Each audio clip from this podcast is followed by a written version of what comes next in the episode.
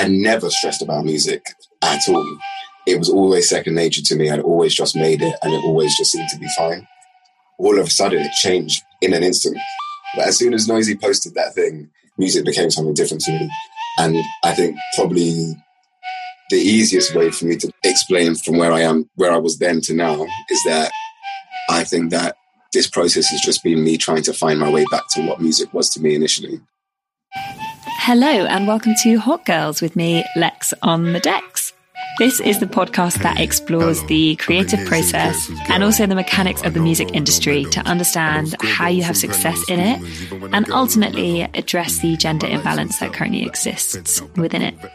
This week, fresh off the back of his Colours show and his appearance on Charlie Sloth's Fire in the Booth, I'm joined by Jelani Blackman. Jelani's journey through music has been so interesting. I found this conversation really fascinating and really insightful. We talk a lot, and he kind of demonstrates through his own career the importance of timing, the importance of things blowing up at the right time for you. Um, we also talk a lot about relationship with a producer and how fundamental that can be on an artist, like getting to the right sound getting to something that feels right for them. Jelani's got a load of new music on the way. So definitely, if you enjoy this conversation, check him out on socials and definitely watch his color show. It's super high energy. Um, high recommend. Okay, let's go. Ladies, gentlemen, listen up. You're listening to Hot Girls with Lex on the deck. We in the mix. It's fire. Keep it going. We on fire. From London for the world. Let's go in. We good? Yeah, we're good. We're good. I wanted to ask about colours because you did that recently. I did do that recently. And how was that? It was really, really good. Like it was sick. I loved it. It's something that I've wanted to do for a while, and I feel like it just it just came at the right time, really, because everything else is moving in the right direction. It kind of was sparked off from a moment in lockdown. Yeah, it was sick. I missed performing as well, so I just was, I was like, yeah, it was quite performancey. Your energy on it. The important questions: Do you get to pick your color? No, no. They obviously know what they're looking for, so they're like, yeah, yeah, suggest, but like, we'll do the thing. Yeah, yeah, red. We hear you. This is it. It's green. and you decided, so you didn't try and like co-ord your outfit because some people their outfit literally matches their background. Like I had a color on my outfit that I felt would match the track and the vibe of the tune, but what they chose, I feel like, was better. So again, it was clearly, clearly just them knowing, knowing more, doing it for longer, so they know what they're talking about. They're like, they know what they're doing. Yeah, cool. We'll, we'll, we'll, I'm like, just secretly. no Do you get multiple takes? Yeah, as many as you want, but that was actually my first take. Hey, professional. Yeah. It's funny enough, the the actual Hello tune is the first take that I did. It's just all one take. I, I feel like that's just the energy of the tune. Like it just, yeah, uh, it's quite like um, I guess almost conversational. Yeah, in that. So we're gonna go start of life. Okay. the first thing I wanted to ask you was where you grew up because I thought Brixton. Yeah. But then I read in an interview West London. So I was like, oh, is he South? Is he West? It's both. Uh, it's the short answer. I spent the first two years of my life in Brixton. For me, I know it sounds weird, but actually were quite formative because there was something that was a part of my life during that time that when I left Brixton, I never had again. So for me, like those first two years were really significant in the relationship I had with my biological dad and the area that he came he came from and my kind of connection to that side of me and that part of my life. So I still feel really strongly attached to Brixton. And, and whenever I went, I don't know, well, obviously psychological, but I always felt very emotional whenever I was there because it had this inherent meaning to me. So even though it was a short amount of time, it, it was it's really significant. And then the rest the rest of my life, I was in I've been in Ladbroke Grove, Westbourne Park. I feel very split. Whenever I'm in South, I'm always like, ah, oh, like this feels like home. And then there are moments when I'm in West and I'm like, ah. Oh, I have a soft spot for it because okay. Yeah. yeah. But now you're you left both. I've left both. I actually, to be fair, I, I left as quickly as I could. I left West London as quickly as I could because it's tiny. you kind of you've done all of your your exploring by the time you get to being a teenager. Mm. So I left. I went to college in North London, and then I moved to East London. So I've been in London. I'm just in the really sensible word of the word, like London is my home. I feel like a Londoner. Yeah, I grew up in Devon. Have you ever been to Devon? I have been to Devon. I so West London probably has the population of three times Devon. That's wow. not a fact, people, but uh, rumor. so when did you start making music? I guess obviously there's like a distinction between making and playing. Yeah. Start with casual, like not when you're like not professional at all, just yeah, yeah. No, well, I mean, casually, I would have the first experience I would have had making music was just like writing bars with friends in, in the park, just because it was like grime era. That was the the music of the time. It was around like Boy in da Corner. Mm. Uh, it was just very like that was it. That was that was the sound. So that's the first time I ever wrote lyrics or anything like that. But I'd already been playing sax. I played sax since I was like nine. Okay. Um, and yeah, I I always thought it was because I was just really cool and I was just cool when I was nine. But my mom told me recently that it's because I like Lisa Simpson. So, which I guess is not like not cool, but like that was I just when I was sick, I was like, yeah, what you decided to play sax when you were nine, but that's not what happened. she was really good as well. was really good. She's a lot better than I was. How far I, did you go on the sax? Like, were you taking grades? Yeah, I still play up to grade eight. Hey, yeah, yeah, Um, I play live when I decide I want to. yeah. So when you first started writing bars, and they were like grime bars, what what was the lyrical content like?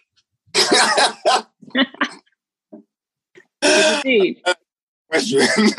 what was the lyrical content I was writing when I was 11, 12? Oh my God. I can't even quote it. There's bars I can remember, you don't, you don't want to know. Just it wasn't very. What's the words? Elegance on the right words. They weren't good. They weren't good.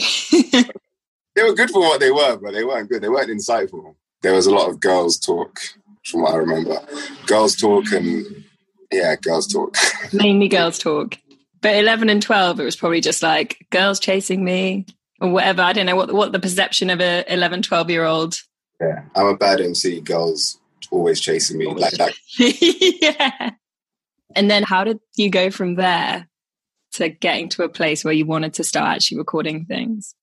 Again, it was quite casual. One of my friends was a producer, one of the best producers I've ever actually known. I've been really lucky in my life and career, I guess, that I've always been around really talented people. And so I didn't take it for granted, but like it was never like a decision.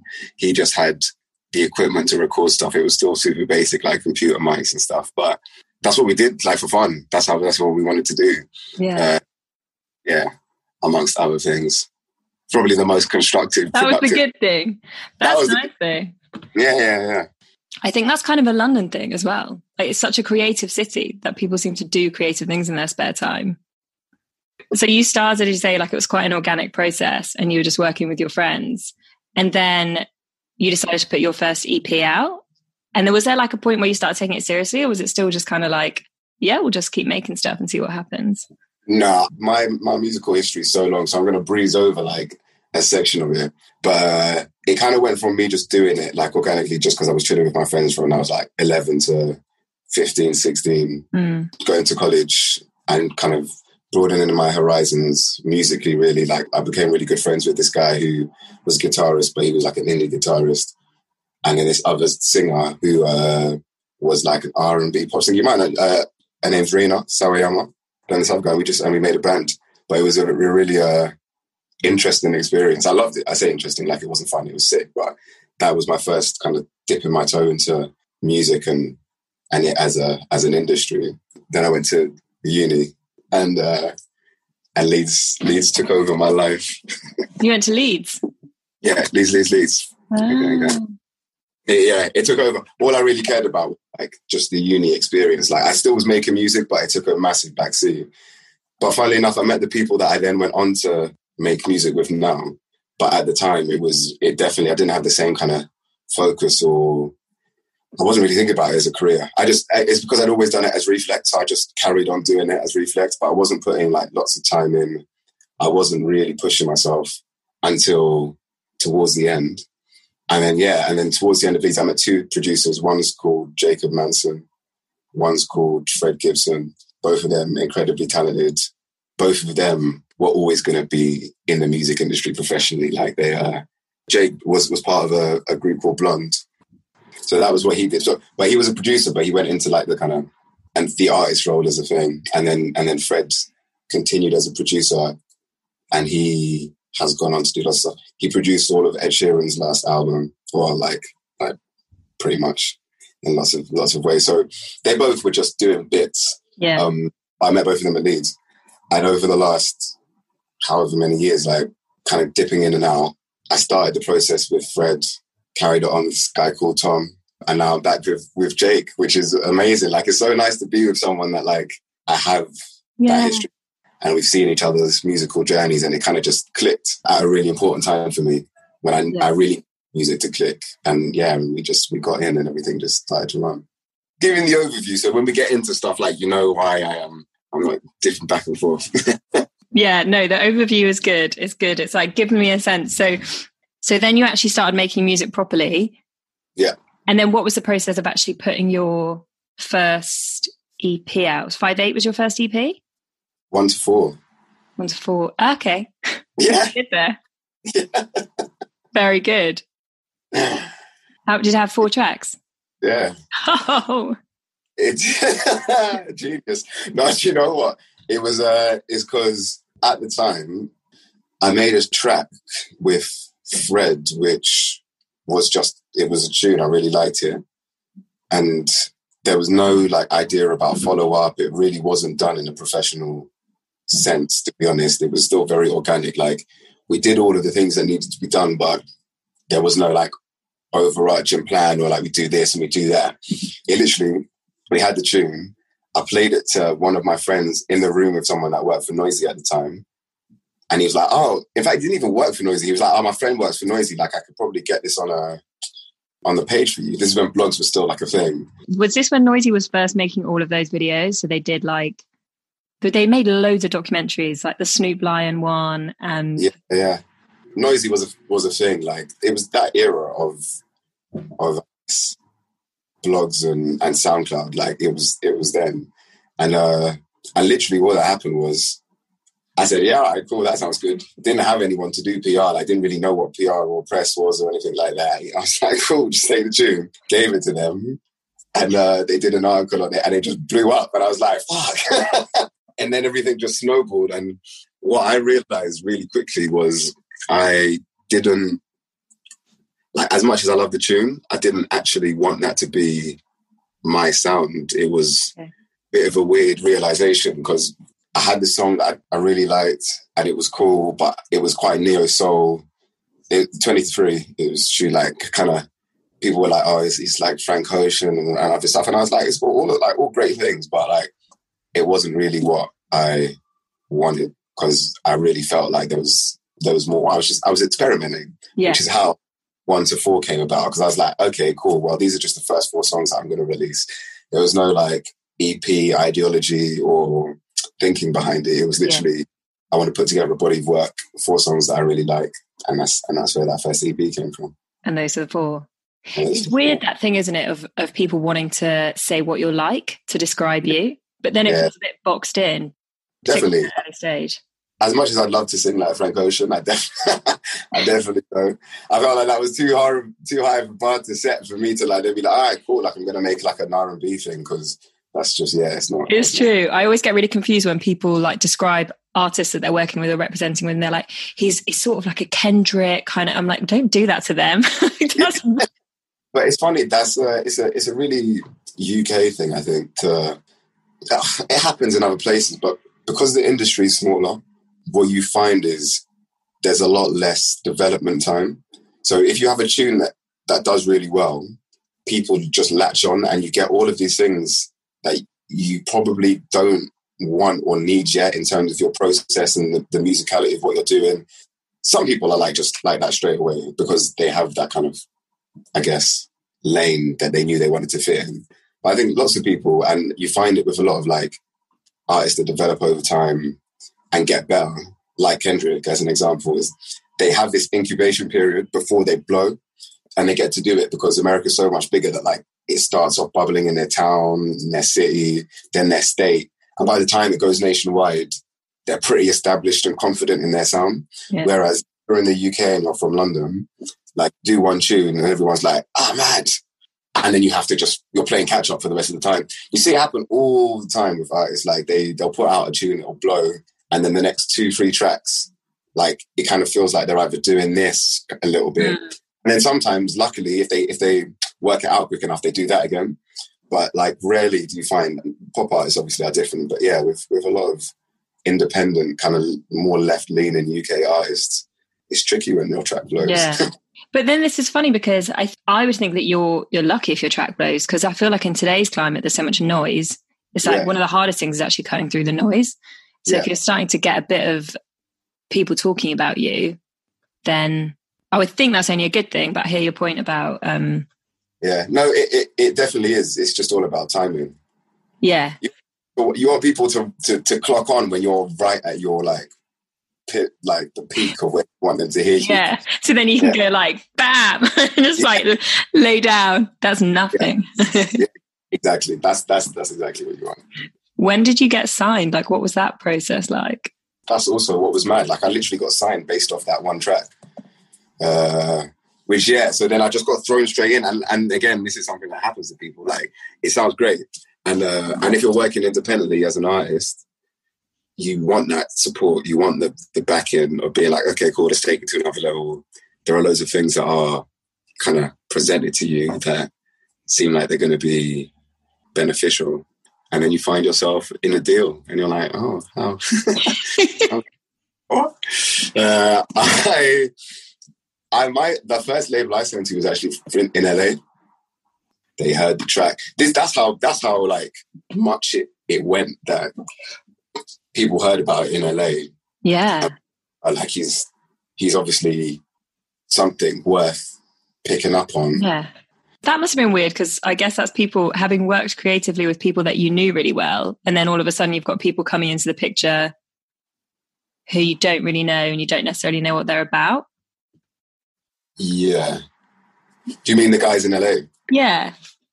Yeah. It was, I mean, I think they came over. I'm pretty sure I met them before we like locked anything in, and then I went out to LA for a bit, which should have been cool, but I actually hated. I hated it. I was gonna say, were you like, yeah, making it, living the dream? Yeah. Initially, I was like, well, I had some cool experiences, definitely, but like, I didn't. I didn't really like the vibe of LA, to be honest. Mm. It wasn't for me, and I think if I went now, because of the space that I'm in musically, I think I would just be like, boom, boom, boom, right, cool. But at the time, I was still very much in like the just the numbers phase of my writing. So like, there were really disparate songs that I was coming out with, and some of them were cool, but they sounded completely different to the thing I would make the next day. And that process actually went on for like four years, maybe. I had enough of them that enough of them were good, were good, but like they, uh, but really it was just a a process of okay, just make music and see what happens and see what you like and see how you feel, which is super indulgent of me. So indulgent. it's so indulgent. And I did it for, for I did it for four solid years. I just like there was one point when I was sessioning nearly every day with a different producer.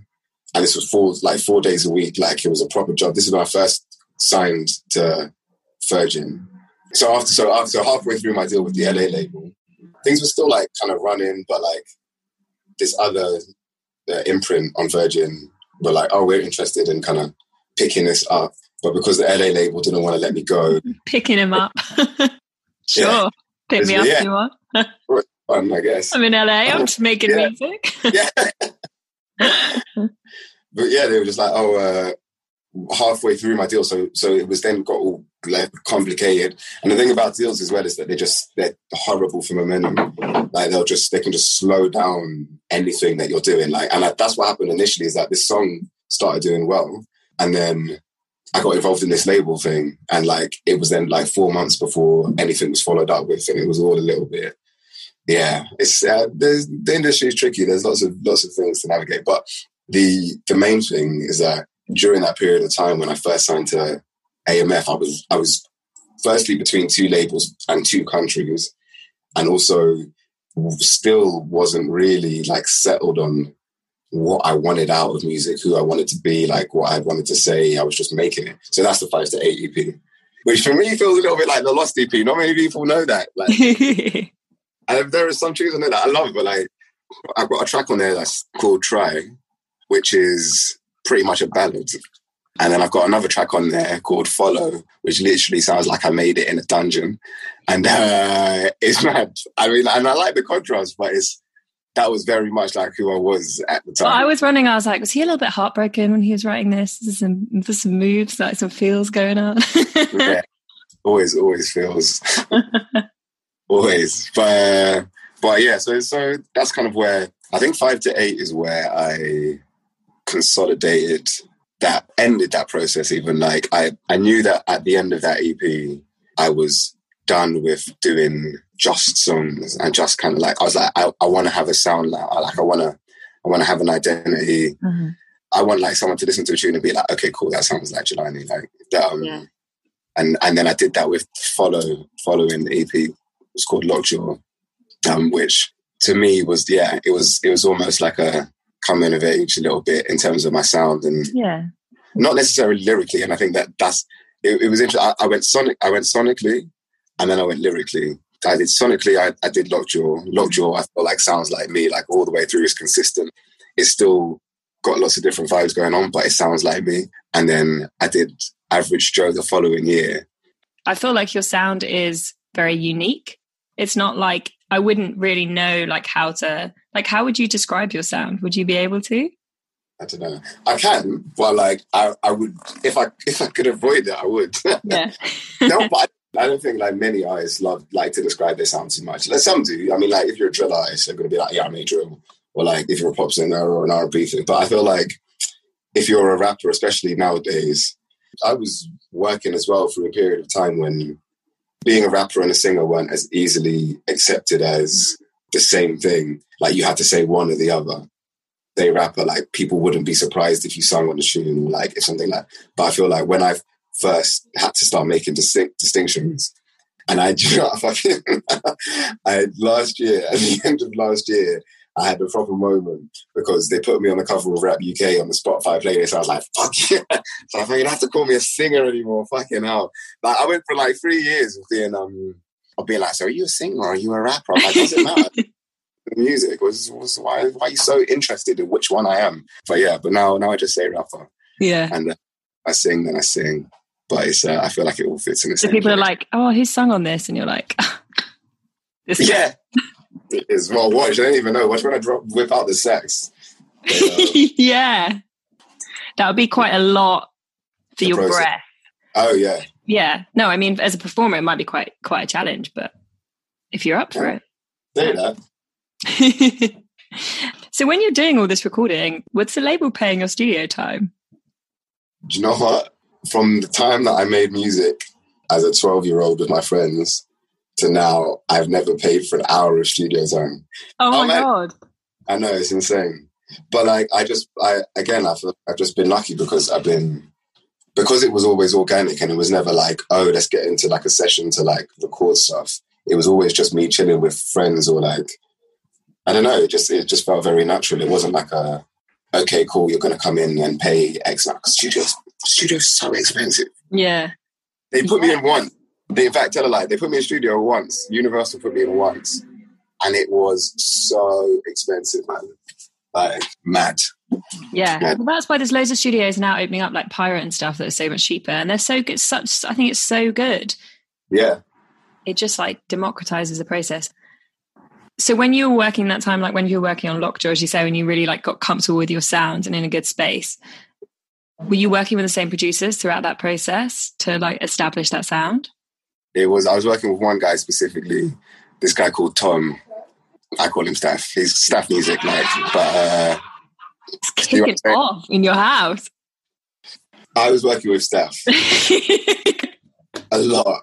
Uh, I actually worked with him the most, or during that period of time. So there was like a, I feel like we we supported each other really. Like we developed each other. He was kind of starting out in terms of production, I was definitely at a point when I just needed one person to be with because that's what that's what I, I, feel like all the best rappers have like a really strong relationship with a producer. Mm. Sometimes you get people that can just like jump on beats, but I feel like that's after they have found a kind of sound through working with one person. And I think I, I started that, but then didn't finish it with Fred. But then I started working with staff, and I really had the time to like dig in. I was I stopped going to like four different sessions a week. I just I was just seeing him really and like kind of working out what what things wanted to sound like. It's really uh, sweet because it's like all the language is like we was just seeing each other so many times a week. That is my see, that's my there's a really like emotional relationship because as you as you would imagine, hmm. it's music, it's creating stuff. So like some of the times, like yeah, thinking back, it is kind of magic what you end up experiencing with the person that you make that music with lots of the time it's just you and them. So like when you're getting excited, you're excited together, and then you go away. You're like, it's I, I love. I, am so grateful, and I'm so. Uh, I just have a lot of love for the people that I've ever worked with. There are a few. There's a there's another producer called Kwes Darko who uh, who again sick went on. He produced for Slowthai. That uh, again, I was just really lucky to to work with, and he actually is someone who always had that little element that I was missing, and and it took it took a lot. I guess I'm complex, but like it took a lot of different people and moments for me to kind of crystallize what it was, and then it went from Lockjaw, where the sound was right, to then having a really, if I'm honest, bad experience with the label that I was with, where like definitely don't need to get into it, but like I was deeply, deeply unhappy to the point where like I just I couldn't really make music. I was crippled. Mm. I, I was angry. Just yeah, it was bad. Like consistently all the time as well. And uh, I just quite and struggling quite a lot. And then I I found my way out basically. and um and when I found my way out, Jake was there yeah, he was there, and I was just, and he obviously had, had during this period of time had his own experiences in the industry. So like, and we'd met each other before we either of us had gone in. So like, it was then nice to come out to kind of be out the other side and be like, yo, and then, uh, and then yeah, literally the energy that I had then, I was feeling uh, reinvigorated, and we wrote Nobody's Son, which is the tune which kind of just made everything run like it, for me, that was my that was what I wanted out of twenty to three. Really, like that's what that's what it should have been. But you don't get to choose that. Nobody's son was was my like okay, cool, and that was March last year, mm-hmm. and then pretty much from then, like it's just been non-stop. Every for me personally, like I've been growing as an artist, lyrically, musically. The energy and momentum has been building since then and I feel like that was it was like it was like a reset basically. And I put out the EP that yeah that is my favorite EP, which is Average Joe. I put that out at the end of last year, and that there was a lot in it that, that I'd never managed to say before, like yeah. certain layers being stripped back, and I was just like, okay, wow, like cool. There's there is there is something to say. There is there is a reason to be doing this. Mm. Yeah, that's lovely. Thanks for sharing that with me, with all of us. When you were, you might not want to talk about it too much, so obviously don't if you don't want to. When you were in that situation where you were trying to leave the label, do you think it was mutual that like you weren't happy? Do you think they were also like, nah, this isn't working?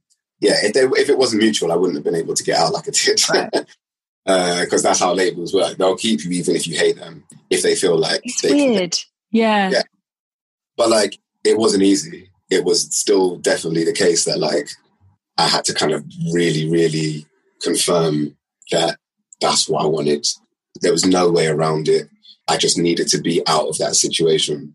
Uh, I knew that as like as a fact, but yeah, it wasn't. It wasn't the easiest to. It wasn't the easiest to do. But yeah, but you know what? I, I, I have no bad blood. I, uh, there's no um, I don't resent anyone, especially no one individually. I feel that about life in general. To be honest, like people are usually just, even individuals are usually just caught in either situations or experiences. That's how that's how people grow and, and build. No one was a bastard. I know. I was saying that to someone the other day, and they were like, "No, I think some people are still cunts." I was like, Yeah, yeah, yeah, yeah. Maybe No, some. no, I, don't. Dis- I don't disagree. I'm just saying in that specific situation, that no one was. But also, like generally, like those people that are, because some people are just of right. But uh, when those when those people are, it's really fun. Oh, do you know? All right, I'll give you a great example. So yesterday, I went to the seaside with my mum, which was like it was really nice. It was so like it was just a really nice day. "Paint the And this guy- like Pebble Beach." Or would It was Broadstairs. I've never been. Yeah, neither, neither have I. But it's uh, it like everyone goes. yeah, like it was mad because I went and firstly someone recognized me, which was wild because it was Broadstairs. Like, and he was like, "Oh, like I saw your colors." I was like, "Yeah," and I was to take a photo. Um, and then I saw, you know, Chicken Shop date. You know, Amelia. yeah. Yeah, but I, I saw her. But she went to my college. I was like, "What the fuck are you doing here?" He was like, "Came down for the day." I was like, What are you doing? here? Yeah. Like Broadstairs is just just lit, bro. Where's that? Yeah. Um, it's, uh, it's it's bubbling. But sorry, tangent. I was there and um, bumped into this guy. I didn't bump into him. He fucking cornered us, me and my mum, and was just just ruthlessly insistent on having this conversation with us that we clearly didn't want to have. Okay. And like he was, it was annoying, and uh, and I could see my mum was getting annoyed. I kind of, uh, I, I was annoyed, but not that annoyed. But it was it. He wasn't letting us go, and then we tried to like move and get away, and he was just doing this weird back and forth. And then we were like, okay, we're going to go that way. And he's like, oh yeah, it's just like said something about his wife and how he lost her last year. And it's so funny how just all of a sudden, like someone can say one sentence and it just reframes everything that was annoying about what they were doing, or every not that you didn't understand, like it wasn't the end of the world, but like it just can just suddenly be like, ah, okay, you're annoying, but you but you're lonely and like you lost your wife last year. You've probably just gone through a, a crazy four months of having no one around in isolation and lockdown. So yeah, it's kind of inconsiderate that you are cornering us to have a conversation, but maybe you could be forgiven. But yeah, but I feel that that's the case with a lot of people that can't surround no, I think But that's all- Some of them just dickheads, and and I and that's I, I've known that from a very young age. Some people just are, but no, you're right. A lot of the time, if it's like an interaction that you have, yeah, you shouldn't presume because you don't know what their day's been like. Yeah, I do believe that if people are causing you grief, it's often because they are grieving or they're de- dealing with pain themselves in some way. yeah, Okay, so in your interview with Clash, yeah, one of the things you said was that the best thing I can tell you about music is don't overcomplicate it. hmm Is that like a nice kind of like recent reflection or learning? Like, do you think you used to stress out about music more? yeah. Worst. Way, way, because it's it's just in my nature to overanalyze stuff anyway. So combine that with I think a lot of other stuff that was going on and the way that I was making music. Because as I said, like I never stressed about music at all. It was always second nature to me. I'd always just made it and it always just seemed to be fine. Mhm. And all of a sudden it changed in an instant. It changed as soon as that I don't know what point you would say it, but as soon as Noisey posted that thing, music became something different to me. And I think probably the easiest way for me to describe that, or sorry, the easiest way for me to um, explain from where I am, where I was then to now, is that I think that this process has just been me trying to find my way back to what music was to me initially. Mhm. And it's very hard to find your way out of something once you're in it. So I think pretty much it was I did and I didn't know and I, I had no idea what was going on. So like from when that Noisey thing happened to I would say nobody's son where it was like just catharsis and just like a release. It was just like fuck this. Like I've just uh, this is what I've been doing my whole life. I don't understand why I've been thinking about it so much. Mm. And it just re and it just it reset me. It was a click. But that whole period of time uh, was was me trying to find that again. It was horrible. I I hated it. I hated I hated the feeling of something that was so simple to me being so complicated and convoluted and, stressful, really, if I'm honest. Yeah, yeah, yeah. really made me really unhappy making music for a long time.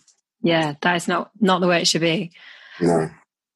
Okay, so is it? Are you back in a space now where like music's the thing you do for fun? If you know Yeah. what I mean. That's yeah, yeah, yeah, yeah. What else do you Uh, do for fun? Uh, oh, That's like a question that um, I don't even know why. Who phrases stuff like that? yeah. I don't know, and and who could legitimately answer it on a public podcast? Like it's uh, okay. you know what I mean? I'm like, uh, yeah, yeah. Watch football and just hang out with your mates. watching Netflix. do you actually watch Netflix? Uh, no, I'm being sarcastic. I, uh, I um, I do watch Netflix, but that's not what I do for fun. I do that to fill in the gaps in between what I do to make music. I do love films, though. Films are my controversial, but I I may love films. Nah, not more. It doesn't have to be a competition. I do really love films though, and it's been it's been like my love for as long as music has been. I just love the escapism and everything about it. Like I, I don't ever feel happier than when a film is about to start that I've really wanted to watch. Really? Never. Yeah, that's my happiest moment. My like the thing that really stresses me out about films, I can never pick one. Yeah. I have to be like given the film or like told what we're going to see or like what the thing is. Otherwise, I'll spend half an hour looking at trailers and then I'll be like, "Oh, it's bedtime." Yeah.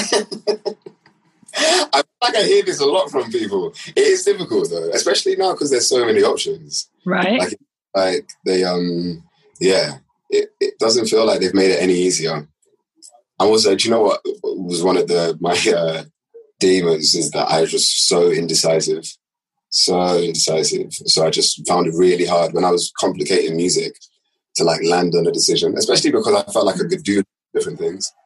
Do you know what I mean? yeah. In that situation, did you have people? Do you tend to trust other people's opinions?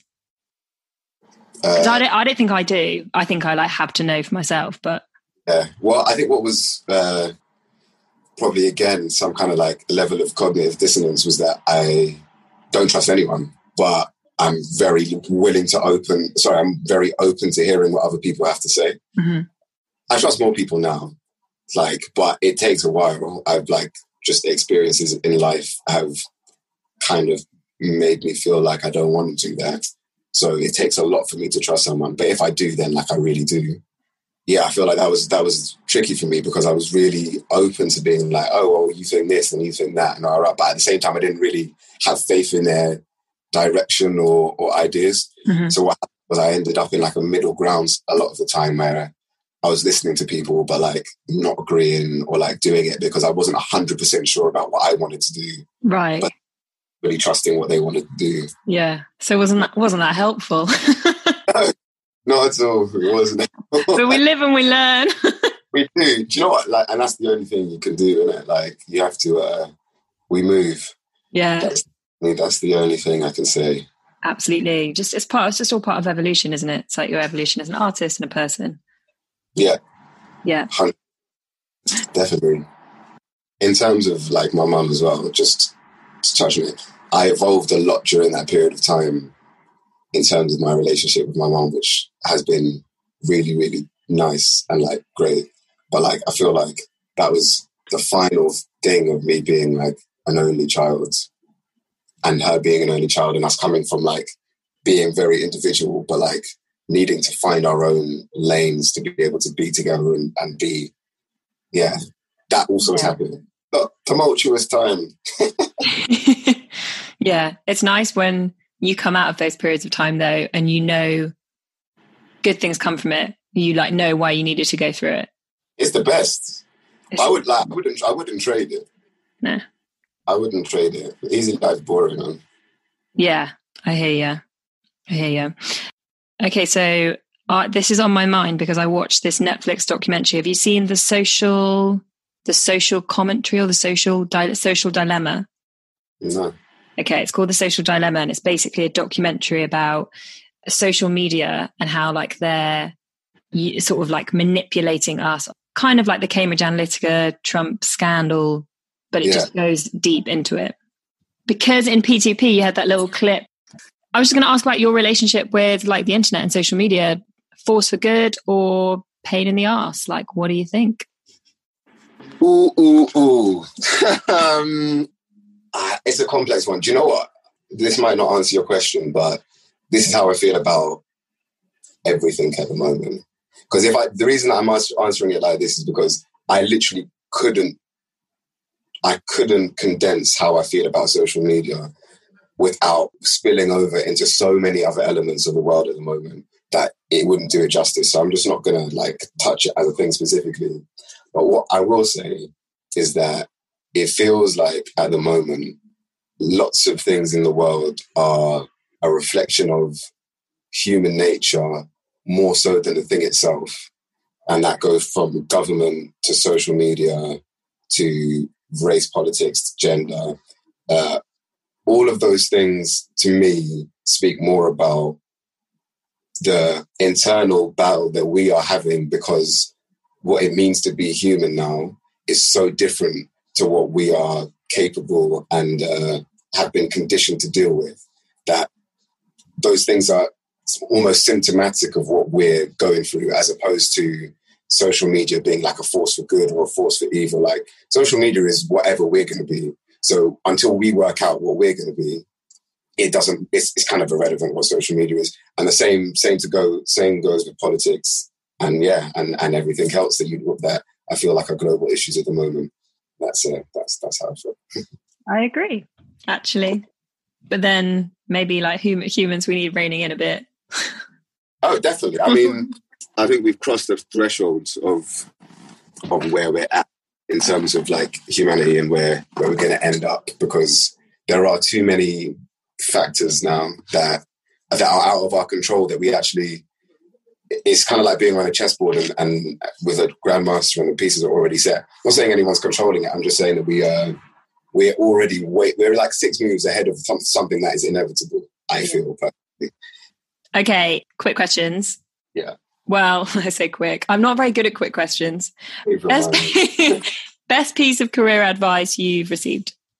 Oh, it has to come from you. A lyric that's meant a lot to you. You know what? This is just because this is the most recent lyric that I like.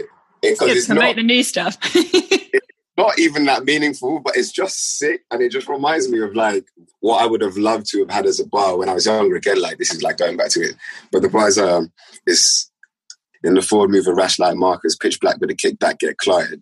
So it's all right, let me how I break it down. So it's only two lines, but there's so much in it. So Marcus Rashford is a football player. Yeah, and him.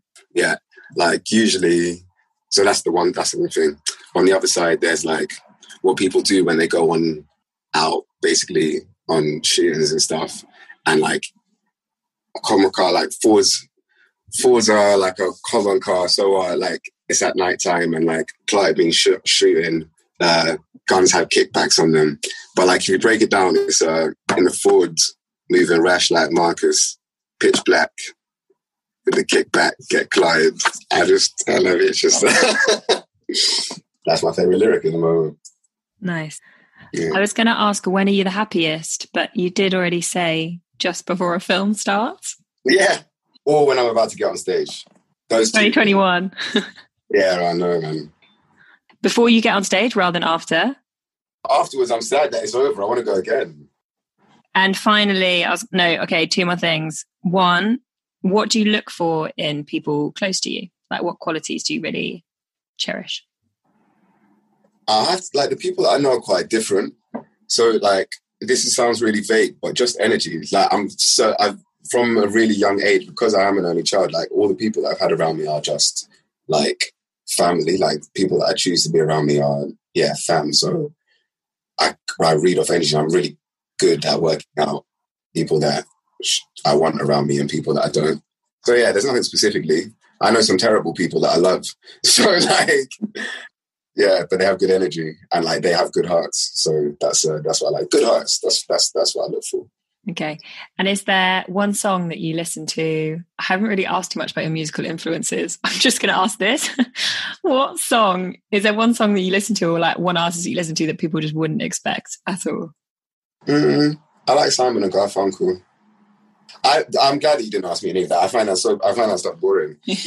um, it's, uh, everybody had like everybody's musical influences are kind of like I don't know, especially if you're from London, you just listen to stuff. I think yeah, most people up. Yeah, there are certain people who everyone says Simon Garfunkel is new. There you go. And finally, yeah. what's next? Like what's what's on the horizon? Obviously, weird time. There's loads. I'm really excited to be honest. I'm just I'm actually thinking like what can I say and what can't I say? There's yeah. there's a so just keep your eyes out go and follow, go listen to the tr- the track I got out at the moment called Hello. There's still more stuff around that coming, and there's some other things I can't say. good stuff's coming. But good what, stuff is coming. What are yeah. your favorite like? What are your favorite handles to share stuff? Are you sharing on Instagram, Twitter, YouTube, all of yeah, the above? I'm active. He's active. Jelani Blackman. Jelani, thanks so much for giving us your time and sharing your musical journey. It was good. It was fun. It was fun. Uh, I enjoyed it. Um, thank you so much. Thanks so much for listening, everyone. Bye. What up, Lex?